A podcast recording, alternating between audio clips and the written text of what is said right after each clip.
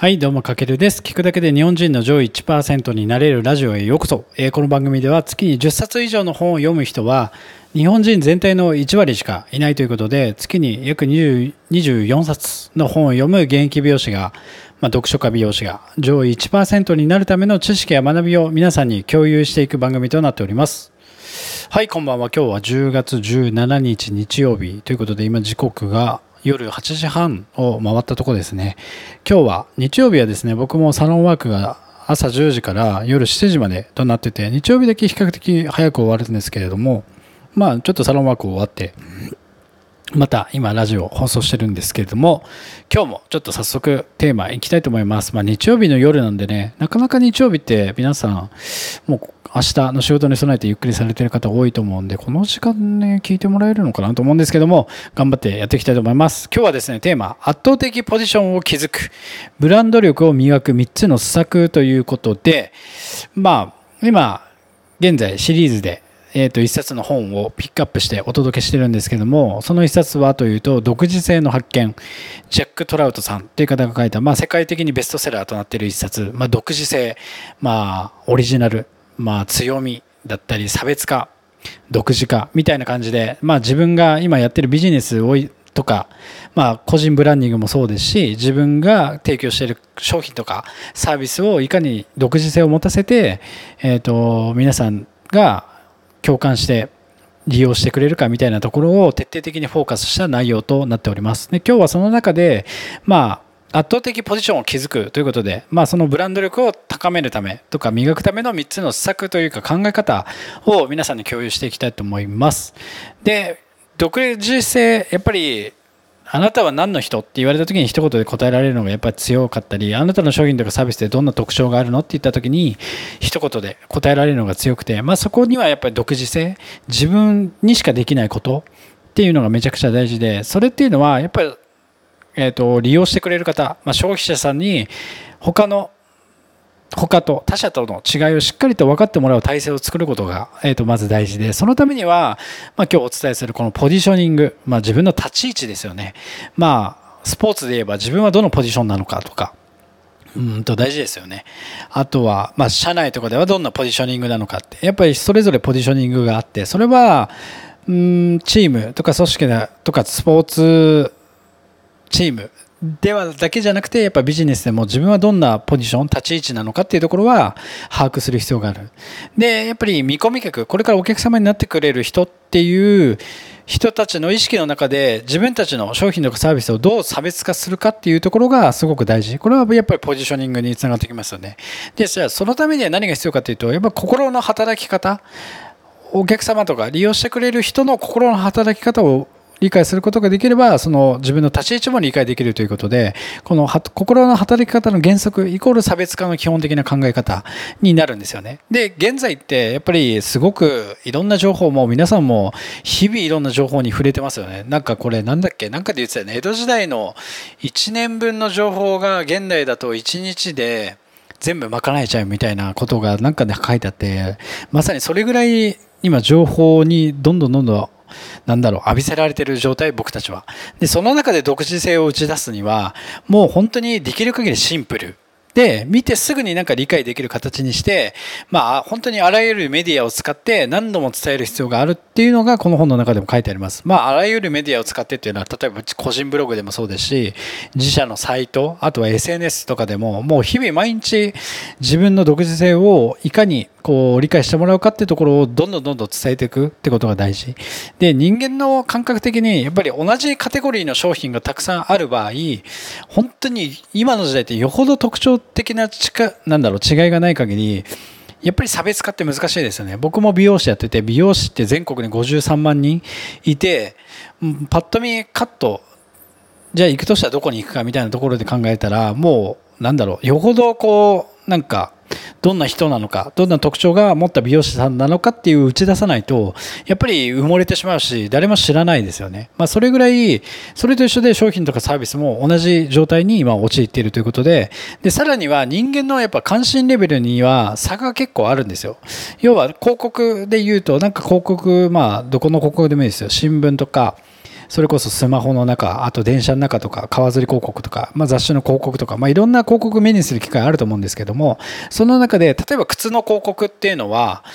例えばなんかこうお家の床の床を床上げ資材みたいな広告とかの2倍も関心を引く。要は靴の方がなんかちょっと関心ありますよね。で床上げ資材なんかその人たちが本当に今家建ててて床上げ資材のことを考えてないと日常で考えることはないですよね。だから2倍も関心を引くということであとは例えば香水の広告を見た時に家具の広告よりも2倍以上関心を引くということでこうやって関心レベルには差があるんですよね人の人には。なので例えば今自分が打ち出している商品とかサービスがなんだろう一般的なものでない場合は結構関心レベルはえー、と低かったりするのでそこへのレベルの違いっていうのも覚えておく必要があるかなと思ってます。じゃあどのようにして、えー、と人に記憶されていくかってとこなんですけどもやっぱりさっき言ったようにシンプルイズベストのなんですよねだからなんか全部全て語ろうとしてはいけなくてなんかどこが違うのかその違いに思いっきり集中してそれを消費者さんの心に叩き込むことが、えー、と差別化とか独自のポジションを築く一つの方法ということでじゃあ、えー、とそのためにできる、まあ、特化したブランド力を磨く3つの施策ということで最後お伝えしていきたいと思うんですけどもまず1つ目、えー、と1つの商品1つの特性1つのメッセージだけにもう徹底的にフォーカスしていくこと。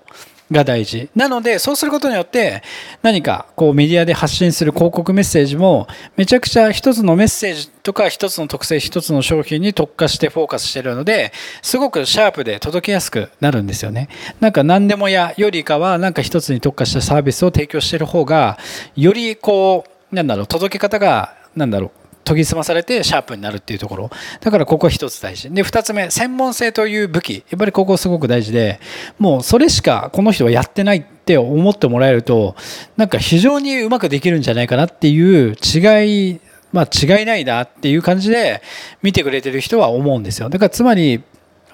なんだろう相手にとってベストだという印象を与えるのでなんか安心感につながるとか信頼感につながっているのでそもうこれ一つしか僕はやってませんみたいな。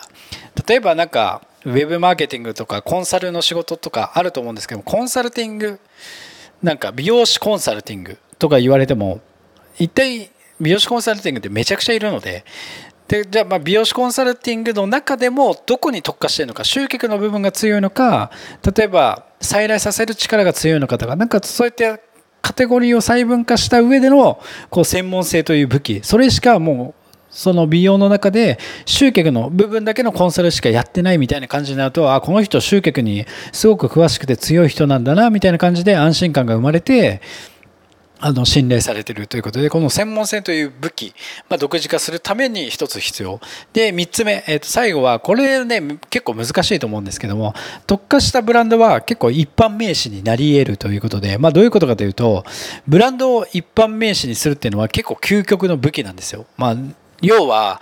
例えばじゃあ、出前頼もうとかって今って、今の時代言わなくて、ウーバー頼もうみたいな感じで言いますよね。で、ウーバーって、なんだろう、あの、一般名詞というか、今で言うと、昔だともう出前なんか、ね、いろんなところで出前やってたんで、出前頼もうって言ってたんですけども、今、皆さんが使ってる言葉の中に、なんだろう、ウーバー頼もうとかっていう言葉に置き換えられてますよね。それが一般名詞になり得るってことで、だから特化したブランドっていうのは、人が発する言葉の中にもうすでに馴染んでることがすごく大事でだから出前イコールウーバーみたいな感じになってたりまあそれこそ他にもなんか結構いろいろありますよね。もう会社の名前が一般名詞になってるみたいな。まあウーバーとかね。それこそなんだろうな。うんなんかありますかね。エアビーとか。あと結構ありますよね。そういった感じでなんだろう。一般名詞にできるブランドこそ究極の武器ということで、まあ、これは個人で例えばビジネスをやってる人だと難しいとは思うんですけれどもなんかその中で一つこれは一つ参考になるんじゃないかなと思ってましたでこれができるのはやっぱ特化したブランドのみで一般ブランドはやっぱり一般名詞ににはなりづらいということでこういった人が発する言葉の中にいかに組み込んでいくかっていうところも意識してもらえると結構こう圧倒的ポジショニングをなんだろう、確立するためには一つ武器になるんじゃないかなと思ってます。はい。というわけで、えっと、今回、まあ、おさらいすると、えっと、一つの最初一番、一つの商品、一つの特性、一つのメッセージにフォーカスしていく。だから、いろいろやらないってことですよね。で、二つ目、専門性という武器。もう本当に細分化してそれしかやってませんよっていうところを打ち出す。で、三つ目、なんかみんなが一般名詞となり得るような、まあ、皆さんの日常会話の中で出てくるような言葉になり得るブランドになっていくっていうことが大事っていうこの3つがやっぱりこの圧倒的ポジションを築くための、まあ、自分の個人ブランド力自分の会社のブランド力商品とかサービスのブランド力を磨くための、まあ、3つのえーと、ヒントとなる考え方となっておりますのでもうまさにまさに今、まあ、僕もそうですよね。美容師として。じゃあどんな美容師なのか。他とどんな違いがあるのかっていうところを徹底的に考えていくことによって圧倒的ポジショニングを築いていけることが僕もねできると思うので皆さんも自分が今置かれているなんだろう商品とかサービスこんなものを打ち出していきたいんだけどもなかなか反応がないとかだったりする場合はやっぱりまだまだ多分埋もれてしまってるってことがすごく多い。もう本当にこの情報型社会の中でやっぱりいかにそこから見つけてもらえるのかっていうのは圧倒的独自性。その独自性を磨くためには今日お伝えした3つのまあ、ヒント。が生かされてくると思いますので、ぜひ、えっ、ー、と、覚えておいて参考にしてみてください。はい。というわけで、今日はこんな感じになります。えっ、ー、と、また明日以降もちょっと独自性の発見、やっぱりこの、ね、この時代だからこそ、やっぱ独自性とか、自分の強みとか、えっ、ー、と、いかに個人ブランディングを極めていくかっていうところは、すごくなんか、奥深くというか、とことん自分自身と向き合って考えていくべき内容だと思いますので、またそこを深掘りして、明日以降もお伝えしていけたらなと思いますので、ぜひお見逃しなく。はい。というわけで今回は以上になります。かけるでした。ではでは。